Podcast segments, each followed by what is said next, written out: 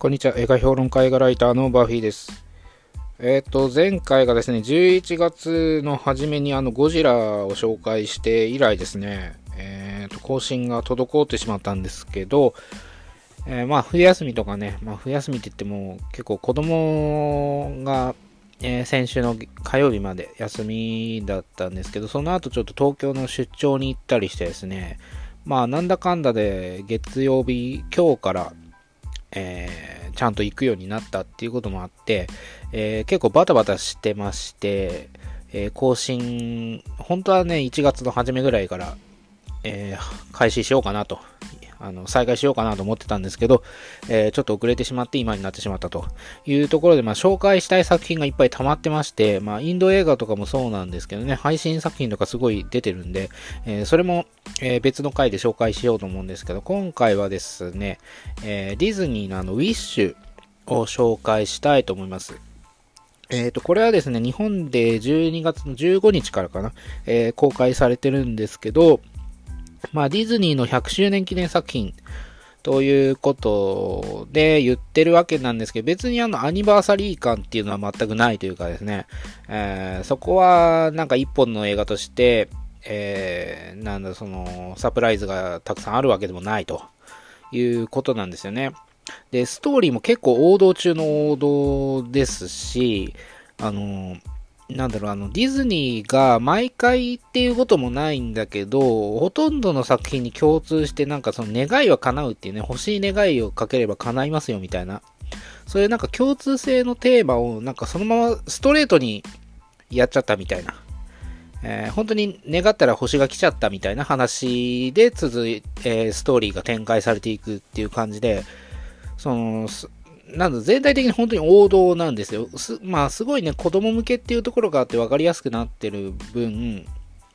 そこまでなんか考える必要もないんというかですね、まあメッセージ性はまあ入ってるんだろうけど、そこまでは強くないという感じなんですよね。で、まあ主人公が一応黒人、な、黒人っていうか中東系になるのかな。一応なんかその、以前の触れ込みでは、そのプリンセスと魔法のキスっていうのがあって、その時以来のディズニーアニメーション映画としては、えー、黒人プリンセスっていう風に言ってたんだけど、いざ公開前後になってくると、なんかその、それを言わなくなってきたんで、これ黒人っていう設定でもないのかなと。いうのがしてます、最近ね。なんかそういうこと書く人がいなくなっちゃったんで、なんか以前はそういう触れ込みがあったんですよ。あの、プリンセスと魔法のキス以来の、その黒人プリンセスみたいな。まあ、アリアナ・デ・ボーズがね、あの、声優やってるアリアリアナ・デ・ボーズが、まあ、そういう黒人の人なんで、えー、そういったものが反映されてるのかなっていうのを多分解釈して、えー、そういう話が出てきたんだけど、いざ公開される前後になってくるとなんかその話が出なくなっちゃったんで、まあ、どっかに出てるのかわかんないんだけど、見え、そういうのあんま見なくなったんで、だから、まあ、黒人っていう設定でもないのかなというところですね。まあ、あえてその黒人とか、あの白人とかそこを区別する必要性もない映画でもありますから、まあ、その差別とかそういうのを描いてるわけじゃないし、まあ、そこは別に、まあいいんだけど、まあ、全体的な話としてはですね、えー、やっぱりね、これ中東系っていうか、その宗教が支配さしてる、その独裁政権みたいな、あの、宗教この、この教えが正しいですよと。あの、政府が絶対で、国民はそれに従うべきだと。政府が言ったことはもう全て正しいんだから、国民は、あの、疑わずに、えー、従いなさいと。言われてる、そういった、なんか独裁政権っていうか、まあそういう国のね、その宗教がその政治を支配してる国。まあ、モロッコとかいろいろありますけど、まあそういったところがね、多分下敷きとして、あの、なんとなくモデルとしてあるのかなというところなんですね。だから主人公が、あのー、なんか周りが、周りの人たちは、なんか王様に、えっ、ー、と、言うことができないと。言うことができないっていうか、その、まあ、願いがね、あって、それぞれの人たち願いっていうか、ま、夢っていうかね、それがある程度の年になると、王様がモテちゃうと。モテちゃって、で、タイミングを見て戻しますよ、ということを言うんですね。で、あの、その戻すのも全員には戻してくれないと。あの、有、有意義っていうか、その国のためになるっていうか、なんて言うんだろうな、その、悪い、それこそ悪い願いは叶わ、叶わせませんよ、みたいなね。えー、一旦預かって、後で、その、願いが叶う時期っていうか、叶えさせたい時期に、王様の独断と偏見で戻すみたいな、ことを言ってる国なんですよね。で、その国民たちもなんかそれが当たり前となってるんですよ。そこに、あの、おかしいぞということ自体がおかしいとされてるんだけど、主人公が、えー、それにね、ちょっとおかしいなと思い始めるんですね。で、王様を最初は慕ってって、その王様の、なんだろう、あの、付き人みたいに、えー、なろうとして、まあ、オーディオーディションというか 面接を受けて、えー、そこになんか入ろうとするんだけど、その途中で気づいちゃうんですよね。これ全部返すつもりないなっていうことですその王様が、あの、持ってっちゃってて、それ返す、返そうとしてないと。で、その主人公のおじいちゃんが、えー、なんだろう、その、自分の夢があるんだけど、それが、あの、ね、あの、いい年になってるのに、いつまでも叶えさせてくれないというのもあって、で、それを聞いたんだけど、おじいちゃんはまだ叶えさせる時じゃないよと。ね、もう、結構な年なんだけど、それだったら、もういつ叶えさせるんだっていうことも疑問に思って、で、その叶う人たちも少なすぎんじゃないかと。で、叶ったら叶ったり、それ本当なのかっていうのもあったりして、そこにの、その疑問を突きつけていくと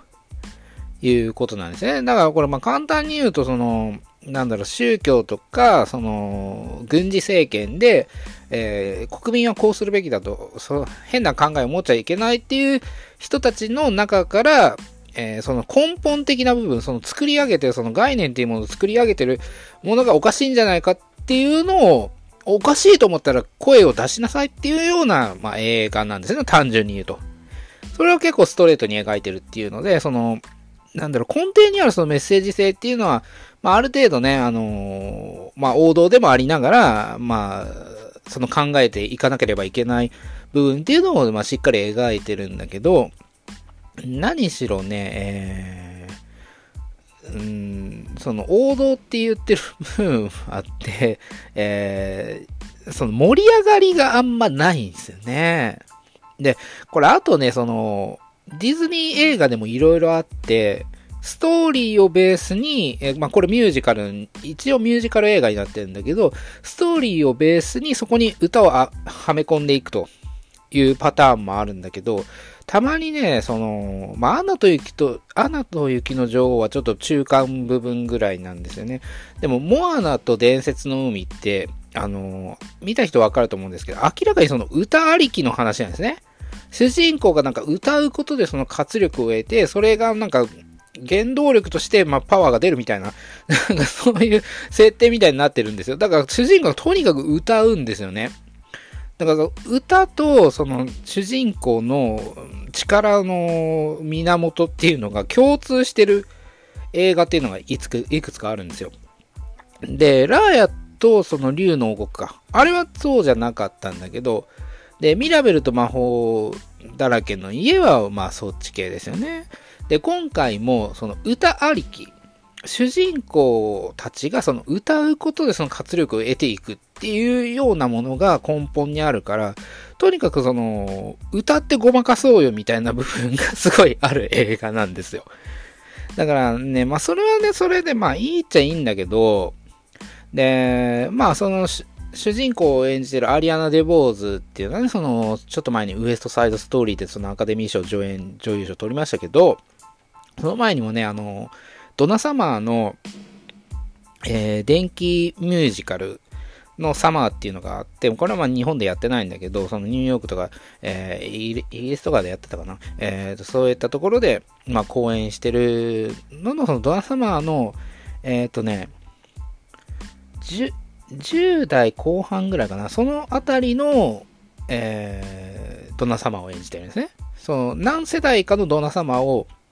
3人の女優が演じていくんだけど、その10代後半ぐらいかな、10代後半か、まあ、20代前半ぐらいのところを、えーアリアン・デボーズがえー、演じてると。いうことでですね、まあ、トニー賞とかもノミネートされたりしてるし、まあ、あとはね、ドラマでその、Apple TV プラスで配信、シーズン2まで配信されてるね、えっ、ー、と、趣味がドーンっていう作品があるんだけど、これでも、えー、歌ったりしてるんで、まあ、歌唱力がもう申し分ないというか、で、歌ありきの作品だからこその、そのアリアナ・デ・ボーズの歌唱力がないと成り立っていかないと。だから、アリアナ・デ・ボーズの歌声を聞きたいなっていう分に関してはすごい素晴らしい映画なんだけど、ストーリーとか、その、なんだろう、訴えたいことっていうのを、あの、感じ取っていくっていう部分に関してはかなり弱いのかなという部分があるんですよね。で、まあ、日本語吹き替えの場合は、えー、まあ、福山雅治とかね、まあいろいろ出てるわけだけど、まあそれはそれは別に悪くないんだけど、まあこれはね、アリアナ・デ・ボーズの歌唱力の 上にその歌でね、あの、なんだろう、突き進んでいくと。あの、強引に行くっていう作品なんでね、まあ、アリアナ・デ・ボーズの声で見ると、まあいいのかなと